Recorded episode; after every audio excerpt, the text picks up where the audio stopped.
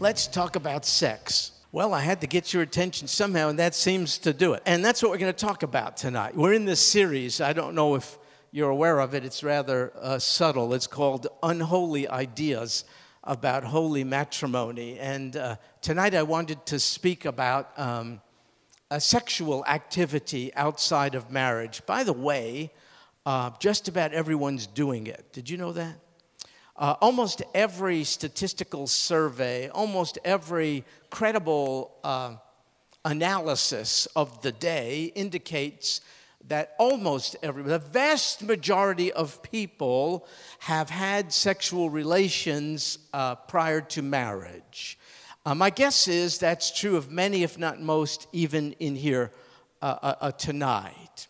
And so what's really happening today, sadly, I think, even amongst Christians, is that premarital sex is becoming what some call the new norm.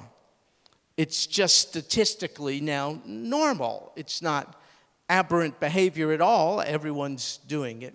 So I have this theory. I don't think everyone, specifically Christians, I don't think everyone starts out believing that sexual relations outside of the confines of marriage is right. I think most start out believing it isn't right. But then something happens along the way. Bear with me just for a second. Did you know that God made us with something we could call a need for consistency? It's just part of human nature. It's a wonderful thing that he's built into our system. And that sort of means that you can't believe one thing and do something contrary to it for too long. Something has to give. You're just miserable and upset. You state a belief, a conviction, but if you're violating it for too long, it's going to wear you out emotionally, and something has to give to resolve the inconsistency. But you only have two options. It's either your belief system that has to be renovated or your behaviors have to change. And what's happening for most Christians and others who are participating in premarital sex is that their conduct doesn't change, the belief system changes. So that even Christians come to defend the practice which once they would have defined as being, frankly, immoral.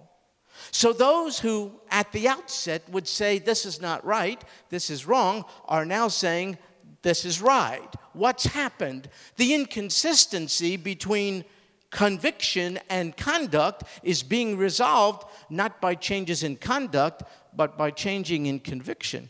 And so what's happening is most people today engaged in sexual relations outside of marriage are redefining morality. That's what they're doing. And they weren't raised that way. They don't actually believe it, but they're redefining morality. Now, morality, that is what's right, what's wrong, is an interesting kind of thing, you see. Did you know most today do not believe there are any across-the-board, for all time, standards of rightness and wrongness? Did you know that? We can call that absolute standards of right and wrong. Very few people believe in that anymore. Did you know that? And so to form one's sense of morality, people are doing other things. For instance, an international survey of college seniors was done. And it revealed an interesting result. 73% of the college seniors who responded said when their professors, this is across the world, when their professors taught on the subject of morality, what's right, what's wrong, 73% of the students said the professors never, ever, ever suggested that there are absolute standards of what's right and what's wrong. 73% of college seniors across the world are being taught that there isn't an absolute moral code. Well, if there isn't, how do you get your morality? How do you get yours? How do people today get their sense of what's right and what's wrong? Well, in many ways. One of the most popular today is whatever the majority thinks is right. That's what's right. If the majority is doing it, it's right. Others say, when we try to determine what's right and what's wrong, you have to be flexible, you see, because as the culture changes, so too should our sense of what's right and what's wrong change. You have to be flexible. Others say, you know what morality is? Morality is what's right for you. It's called a utilitarian definition of morality, meaning if it has utility for me, if it works, if it meets my needs, it's right on that basis. So if living together and if becoming sexual outside of marriage is meeting, say, the economic needs of the couple or the emotional needs of the participants, then it becomes right, you see? So that's a definition of morality. What all of these attempts at defining morality have in common is that they are based on a presupposition which I believe is quite unfounded. And here's the presupposition. It is that people are inherently good. We are inherently good. That's the presupposition upon which all non-biblical codes of morality are based. See, we are good. Therefore, whatever notion of morality we come up with will be good because we're good. But that's not borne out by, that is not only an unfounded presupposition, it's an unbiblical presupposition. Did you know that? You know what the Bible says about uses? It says all of us have sinned and fall short of the glory of God. The Bible says we have been conceived in sin. That means right from the outset, that's our nature. We didn't go bad, we is bad. The Bible says both our hearts and our minds are corrupted. It says we're blinded in our understanding. It says our minds are darkened. You know what the Bible says? It says there are ways which seem right to us, but as they play out, the conclusion of that which we're so convinced is right is death. That's what the Bible says. So where do we go then for a sense of ultimately what's right and what's wrong? Don't you think we should consult the giver of life? Am I missing something here? That just seems so logical to me. Don't you think we should consult the moral code of the giver of life, whose heart is not corrupt and whose mind is untainted? Should not we consult the creator of life who knows what's right and who values what's right? Should not we look to the moral standards of the one who gave us life and knows best how to live out our lives? That's not a blind leap from logic to faith. That's very logical to me. And folks, in consulting God's word on the subject of morality, we find a very objective code of ethics. It's objective because it's outside of us. If it's inside of us and emanates from our corrupt heart and darkened thoughts, it becomes a very subjective code of ethics. If it's outside of us, if it emanates from God, it becomes quite objective. It's given to us by God and based upon what He knows. And the last time I checked, He knows everything. He's all-knowing. He's not limited in any way whatsoever. Now, folks, I want to tell you something. If you do not have God's standard of what's right and wrong, God's code of ethics, God's statement on morality, I'm going to tell you something right now. You're going to have no reason not to avoid having premarital sex. You're going to do it. I'm going to tell you. Why? Because if you don't have God's moral mooring point, you're going to have to take your cues from the morality of the culture. And the morality of the culture says, if it feels good, what? Yeah, and everyone's doing it.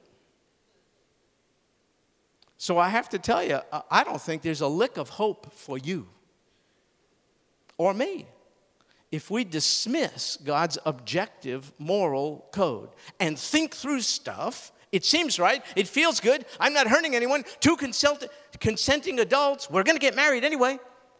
That all makes sense to me. Why? Because my mind is as messed up as yours. That's why. If we don't have God's external objective standard of morality, I'm telling you, everyone's going to sleep together, both before and even outside of marriage. I'm just telling you. By the way, it's already happening. So you know what the real question of tonight's discussion is? It's this. What is the basis of your morality? If your answer is the Word of God, then you're probably persuaded that the Word of God calls sex outside of marriage sin. Hebrews chapter 13, verse 4. Marriage is to be held in honor among all, and the marriage bed, a euphemism for sexual relations. The marriage bed is to be undefiled. For fornicators, boy, we hate that word. That means people who sleep together before marriage. And adulterers, we don't like that one. Those are people who sleep together with someone they're not married to. God will judge. So if your moral compass emanates from the objective Word of God, I hope you're clear about this. Sex between a husband and his wife is the only form and framework of sex which God approves of. That's it. Look no stinking further. Stop watching what's going on TV and comparing yourself to your fellow students, workmates, and everybody else. If you're taking your, that's why I ask you, what is the base? Where are you looking for your moral authority? If it's peers, if it's politicians, if it's Hollywood, you're dead in the water. I know which way you're going. But if you say, my moral compass is the Word of God, then be clear about this. The only acceptable framework for sexual activity is in the context of marriage. That's it. That's what it says. Now, Paul wrote some of the Bible. You've heard about him? And he had things to say about sex and marriage to a group of rough, renegade Christians living in a place called Corinth. First, he told them, staying single is a good idea if you can handle it. He actually talks to them about the blessedness of being single, though it's lonely. He speaks about how one could be fully devoted to the Lord Jesus, undistracted by other responsibilities and so on. But he said it's not for everybody. And for those who are not finding God's grace so as to remain single, he had something to say. He said this to the Corinthians. Here's what he said. It's in 1 Corinthians chapter 7, verse 2. But because of immoralities, each man is to have his own wife. Each woman is to have her own husband. That's marriage. You know what Paul said? You have two options with regard to your sexual inclinations and passions. One is marriage. The other is immoralities. Premarital sexual relations, extramarital, those are called immoralities. Someone told me the other day, the Bible nowhere uses the term premarital sex as being a negative. Yeah, but that's true. Every time the Bible uses the term immorality, as in this context, it's talking about premarital sex, because Paul is insinuating quite clearly here, any sexual encounter except that between a man and his wife, a wife and her husband, is called immorality, sexual immorality. Listen, he makes this even more clear in verses 8 and 9 of 1 Corinthians 7. I say to the unmarried and to widows, it's good for them if they remain, even as I. We don't know if Paul was unmarried all of his life, but we can imply Paul was unmarried at the time of this writing, single. It's good for those who are unmarried and widows, he said, to remain even as I am, single. But if they do not have self-control, let them marry. Why? Because it's better to marry than to burn. No, not in hell. Burn with passion, sexual passion that cannot be righteously satisfied. because the only framework in which our sexual passions can be righteously satisfied is in the context of marriage. So there's no question, folks, whatsoever, that the Bible, if it's your referent for moral behavior, if it is, maybe it's not, but if it is, then you better be sure that the Bible does not equivocate on this. It says quite clearly, one is not to have sex outside of marriage. But there is this question. Did the one who said not to have sex outside of marriage, did that one have authority to say that?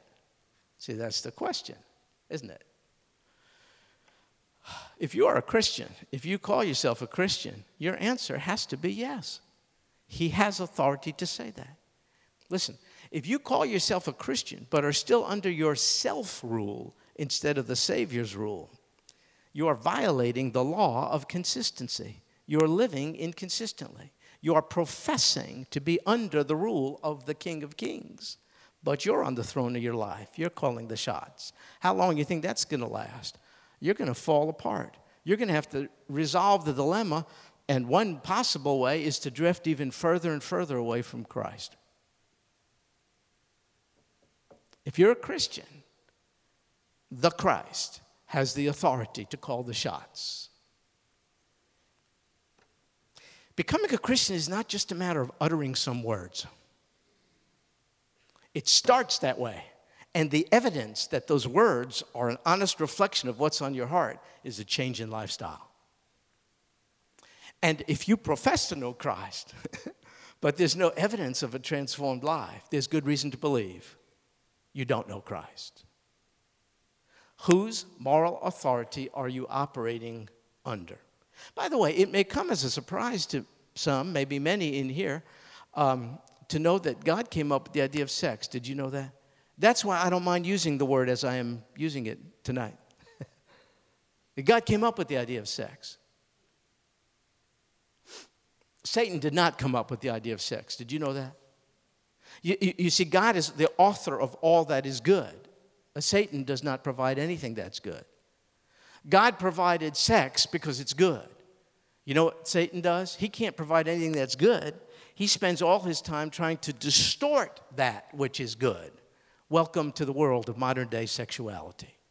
That is a satanic distortion of what God came up with, the idea of sex, which is good. Can you imagine, for instance, how our lives today would be different if we obeyed God's moral code? Think about it. No STDs. Do you know what that is? Sexually transmitted diseases. Could I tell you something? I had no idea what that meant when I grew up. STDs. We don't, see, we've given it initials because we don't even want to say the whole thing.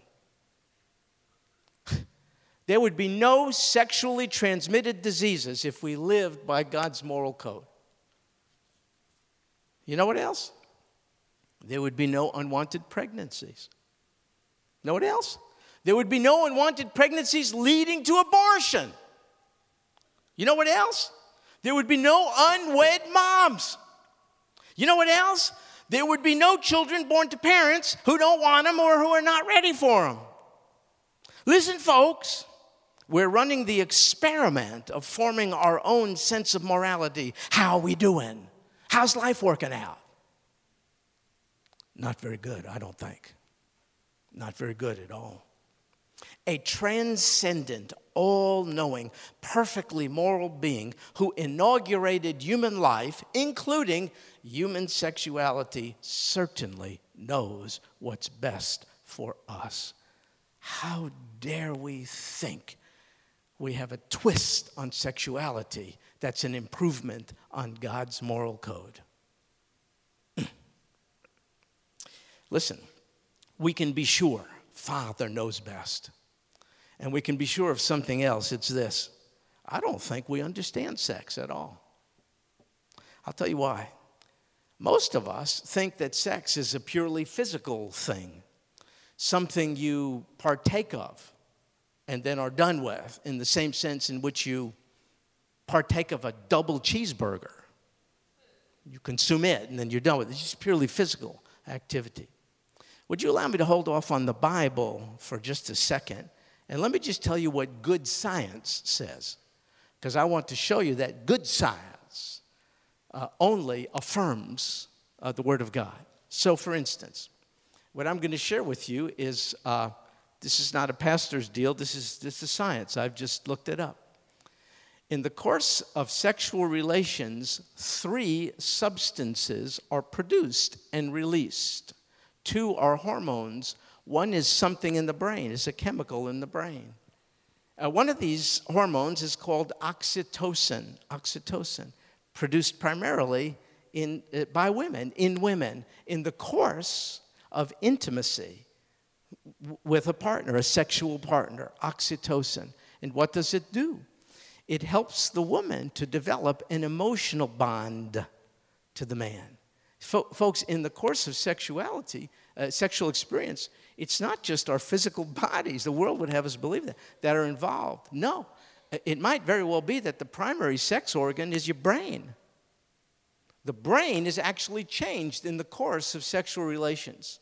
This is quite the topic, isn't it? I don't have any slides tonight for obvious reasons. These words are bad enough. But that's what happens. Oxytocin is released, and it affects the brain so that a bond of an emotional kind, an affection, a bond, is created between the partners to the sexual relation.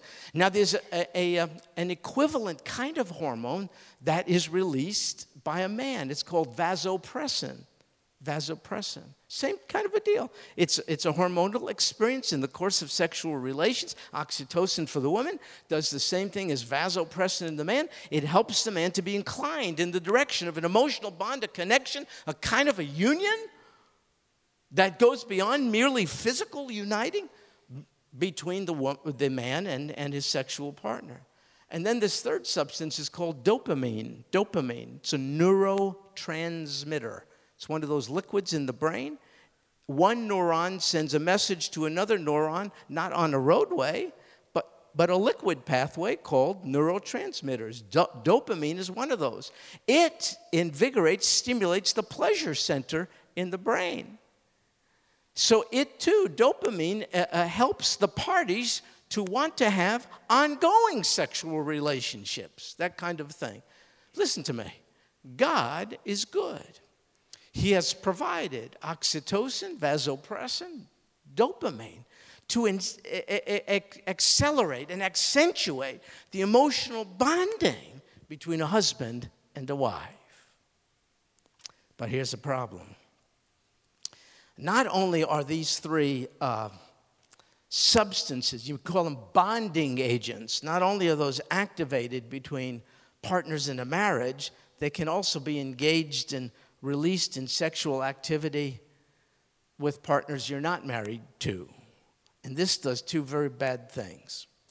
So many couples who live together say we're living together and, we're having sex because we're trying each other on for size. It's kind of like shopping for the right pair of shoes. We don't want to make the marital commitment because, it may not be a good fit. So we're checking each other out. You know what I mean? So here's the problem. Once you start out the relationship sexually instead of emotionally, intellectually, spiritually, and then only later sexually after marriage, once you do that, because you want to try each other out, you blow objectivity. Based upon these God-given substances that I just told you about, 2 hormones and 1 neurotransmitter, they effectuate an emotional bonding between the parties so that even if you don't fit each other as potential marital partners, now you can't see straight and you end up getting married anyway. I'm telling you, that's what happens. Now, there's a second problem. When you have sex outside of marriage and maybe even with more than one partner, because it's just a physical deal, you know what I mean? Casual sex. If it feels good, do it. That's the attitude of the day. So when you have sex outside of marriage with more than one partner, what you're doing is you're attaching and then unattaching, and you're attaching and you're unattaching again and again. And what that process does is it weakens your brain's ability to stay attached. Let me illustrate. See these little stickum? What do you call these things? Stickum? What'd you say? You don't have to yell. I'm just asking a question. All right, look. Let me take one of these deals. It's got some sticky stuff on the end. I put it here. Look, it's sticking. I don't like it there. I'll put it here. It's no good. Yeah, put it over here. Listen, I keep doing that. Attach, unattach, attach, unattach, attach. After a while, it loses its capacity to attach. You see? That's what happens to us. Listen to me, folks. God doesn't tell us stuff arbitrarily. I'm learning about the brain. You are. But he knows this. He made it. When he issues a directive, a moral code, it's not to rain on our parade. It's not to get us to jump through some arbitrary, whimsical hoops. It's because Father knows best. Doggone it. This stuff has a shelf life if you use it again and again and again, and so do you. So this idea of sex just being a physical kind of a deal you can get in and get out of and you don't leave anything behind is sheer and utter nonsense. In fact, you know what all the studies indicate? Those people who have first engaged in premarital sex have a much higher divorce rate later if they marry than those who wait to have sex in marriage. Isn't that interesting? Isn't that interesting? Well, that's what science says. Science tells us there's no such thing as casual sex. There's more involved than just eating a double cheeseburger, for crying out loud. Every time you leave a sexual relationship, you leave a part of yourself behind. But that's science. Now, how about Bible? And by the way, good science only discovers what God has already told us long ago. You understand that? So here's what God already told us before we knew about oxytocin and vasopressin and all that. I'll tell you what the Bible says. It's in 1 Corinthians chapter 6. Paul is addressing, I told you, this Corinthian culture. It's a culture persuaded that sex was a standalone thing. So what you could do by day, the guys, they could go to a temple where they had temple prostitutes, you know what I mean? Kind of like driving through a fast food place. You could pick up a prostitute and have relations with her and, you know, dump her off, and then you just go home at night. And they thought you just resume normal activities. No pain, no gain, nothing lost, no cost. It's to that society that Paul says this, 1 Corinthians chapter 6, verse 15. Listen, do you not know your bodies are members of Christ? Shall I then take away the members of Christ and make them members of a prostitute? May it never be. Or do you not know that the one who joins himself to a prostitute is one body union with her? For he says, and now Paul quotes way back Genesis 2, the model of marriage. For he says, the two shall become one flesh.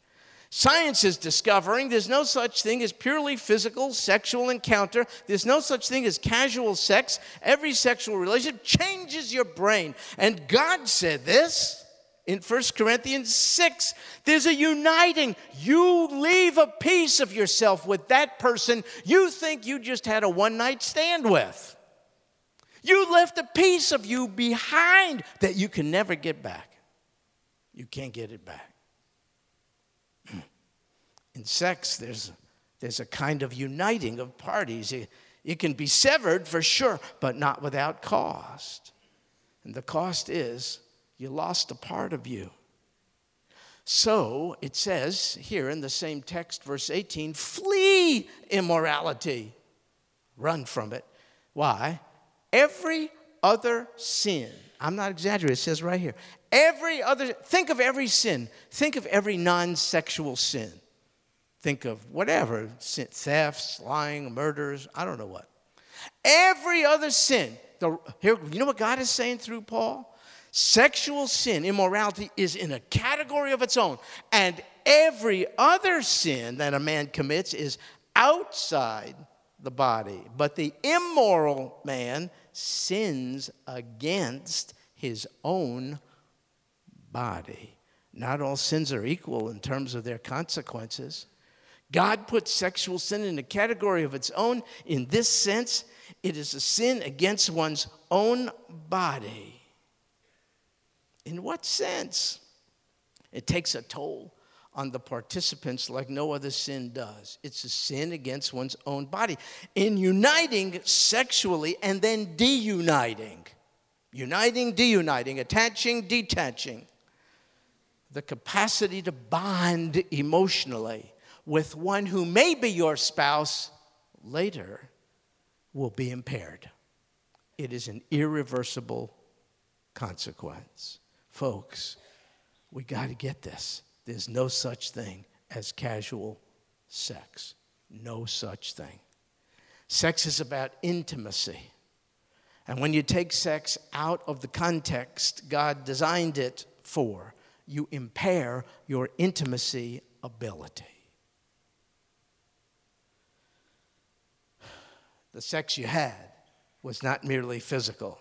You left a part of you behind. You can never get it back. You hurt yourself. You sinned against your own body. But some may say, it doesn't apply. We're engaged. We're not promiscuous. We're not sleeping around. We're just sleeping with each other. What's wrong with that? Folks, if you are succeeding in justifying your premarital sex, you may be very successful later in justifying your extramarital sex. Because frankly, the two are in the same category. See, premarital sex minimizes and diminishes the framework of sex. It's supposed to be in marriage. Once you've succeeded in doing that, even when married, why do you want to keep sex in marriage? You see, you're opening up the floodgate to a reframing of sexuality even after marriage. And by the way, if your fiancé shows you no capacity to wait for you before you're married, I'd like to know what assurance you have that he or she will wait for you sexually during marriage. In the course of marriage, a couple has to come away apart from one another for various reasons. A lady's time, and sometimes one of the parties is away on business or something, checking into some hotel. I'd like to know what assurance you have that your spouse is going to wait for you when he or she manifested no ability to do so. You know, I usually counsel couples even now who are living together and planning on marriage. I say what's done is done, but do you love each other enough to be prepared to give each other a gift on your wedding day? They say, what gift? I say, the gift of having demonstrated a capacity to wait for each other. So even if the wedding is a month from now, would you be willing to not live together during? Oh, no, economically, you see?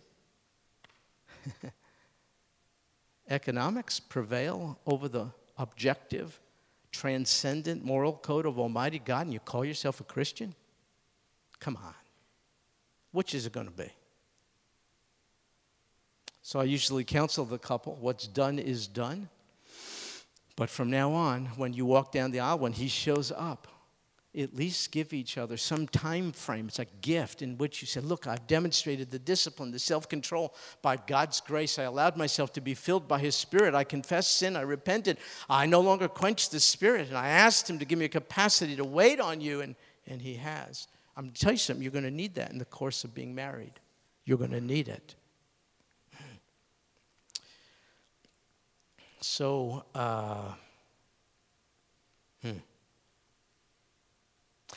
what if you're engaged, you love each other, you've got a wedding planned and all the rest, and you just can't keep your hands off one another? Well, God has a solution for you. It's two words. Get married. 1 Corinthians chapter 7, verse 9. But if they do not have self-control, let them marry. For it is better to marry than to burn. Again, that does not mean burn with hell. It means to burn with passions, sexual passions that cannot be righteously satisfied. Satisfy the passions righteously. Get married.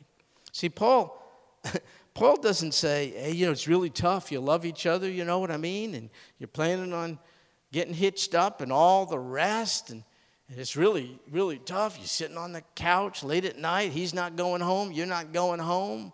You're hugging. You're smooching. You're doing all kinds of stuff. You got music flowing in the background. You got all. So Paul says, well, I can understand that's rough. And therefore, God's provision is just go for the gusto. Have sex. No, it doesn't say that. It says if you don't have self-control, let them marry. That's the option. Can I tell you something? It doesn't make any sense to me to be engaged for 2 years. I don't get this. Now, I'm saying all kinds of offensive stuff tonight, but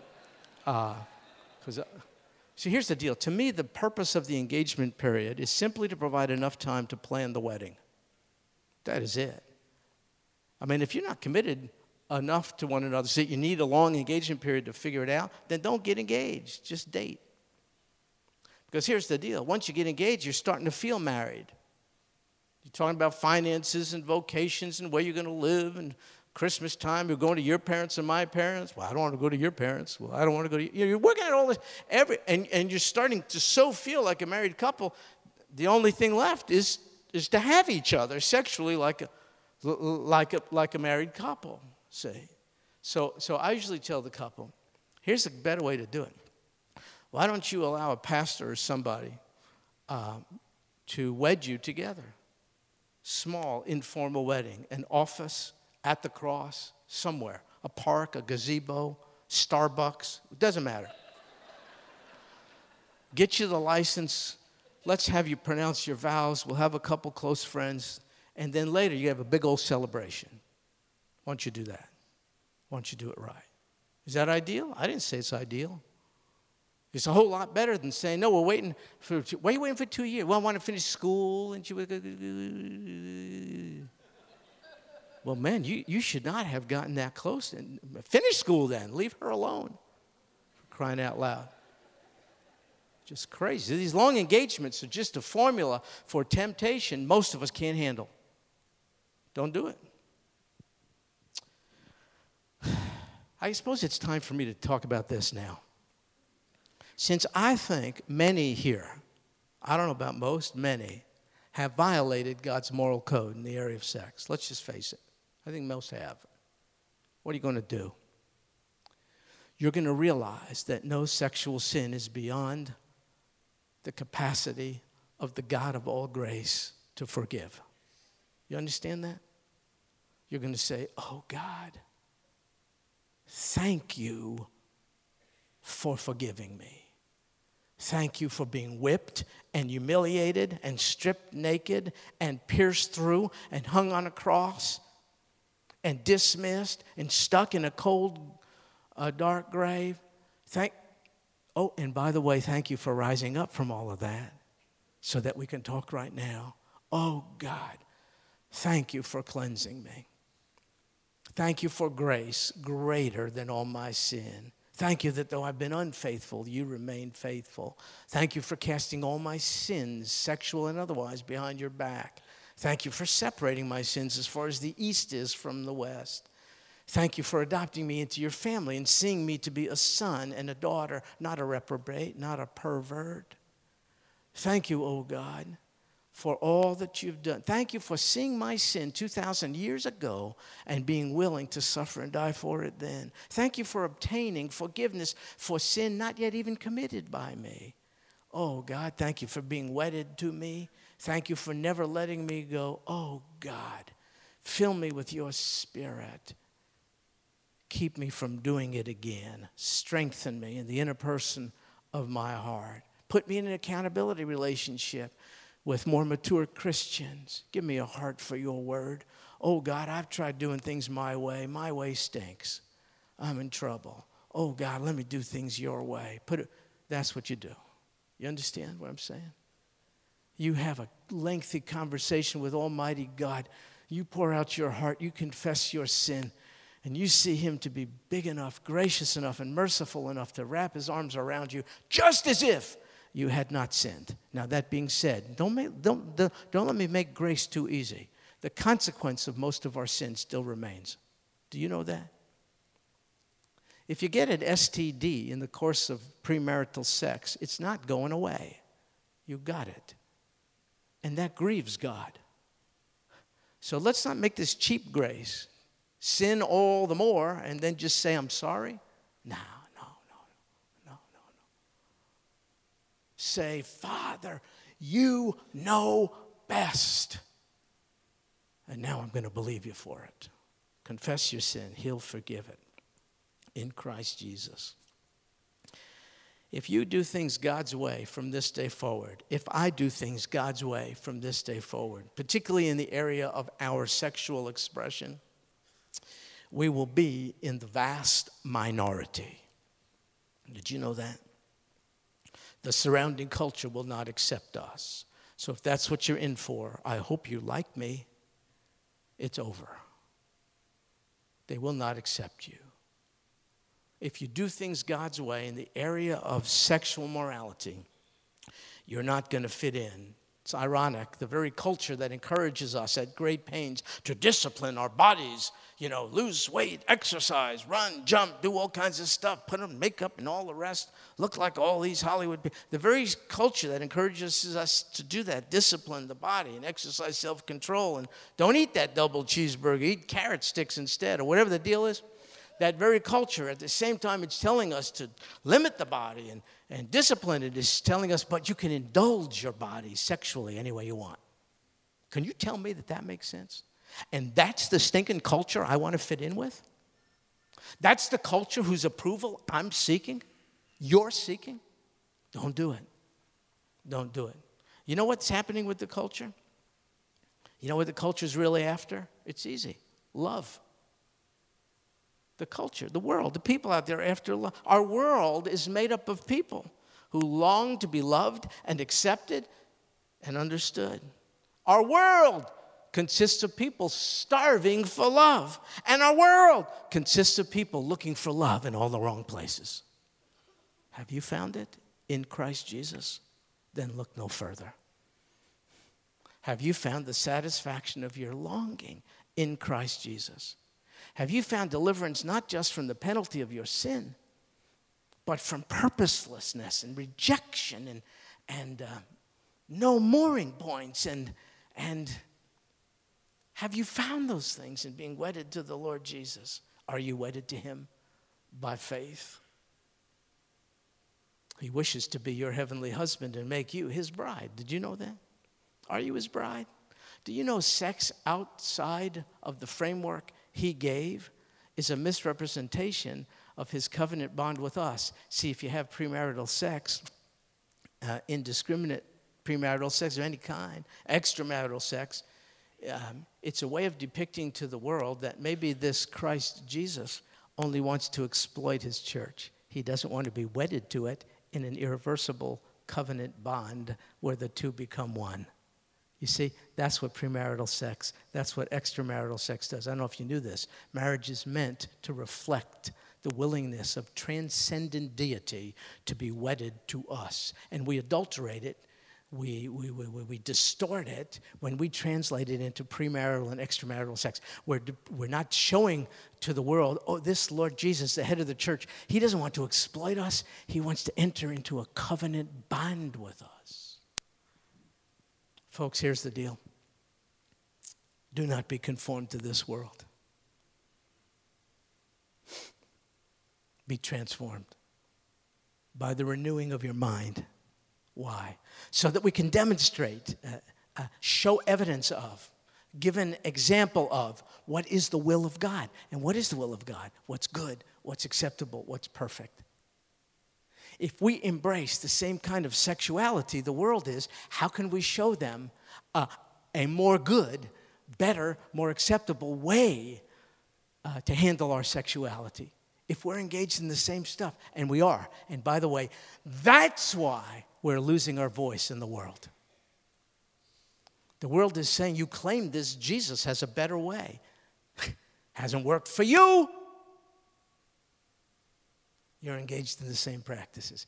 Evangelistically, they no longer can hear what we're saying because our lives are drowning it out. Don't do it. Don't do it. The Lord Jesus loves you, and he loves me. He's our heavenly husband. He will not let us go. He's cast all our sin behind his back. He knows what's best for us. He has his eye upon us. He's chosen us. He's adopted us into his family. He said, you are people for my own possession. I delight in you. He says, I've cast all your sin behind my back. I wish for you to reflect me, and then I'll receive glory. He said, you're my son. You're my daughter. You're no longer my adversary. He says, I've already prepared a place for you. Don't look for love in all the wrong places. Go to the Lord Jesus, loving, with a love that will not let us go. Folks, if I could use this very down-to-earth expression, We have got to clean up our act. The problem is not out there. The problem is in here. We have got to clean up our act. You can't just say, I'm a Christian. Prove it. The Lord says for Christians, come apart from them. Be separated. Be holy as I am holy. We have got to demonstrate a quality of living that is so attractive that they pursue us. Tell me, what have you found? But we're not living lives that are distinctively different than those out there, and they're not asking us questions anymore. Desperate times. Let's turn up the burner. Let's get radically sanctified. Let's do things God's way. Let's show the world His way is good, acceptable, and perfect. Have you accepted the Lord Jesus? Forgive me. Nothing I said applies to you if you haven't. Why don't you? It's like a wedding proposal he offered. He said, I'll take you. Will you have me? I see your sin. Frankly, you're not very attractive as a potential bride. And yet I have eyes to see the essence of who you are, especially as I remake you and conform you to my image. Will you acknowledge your sin, which has erected a barrier between you and me?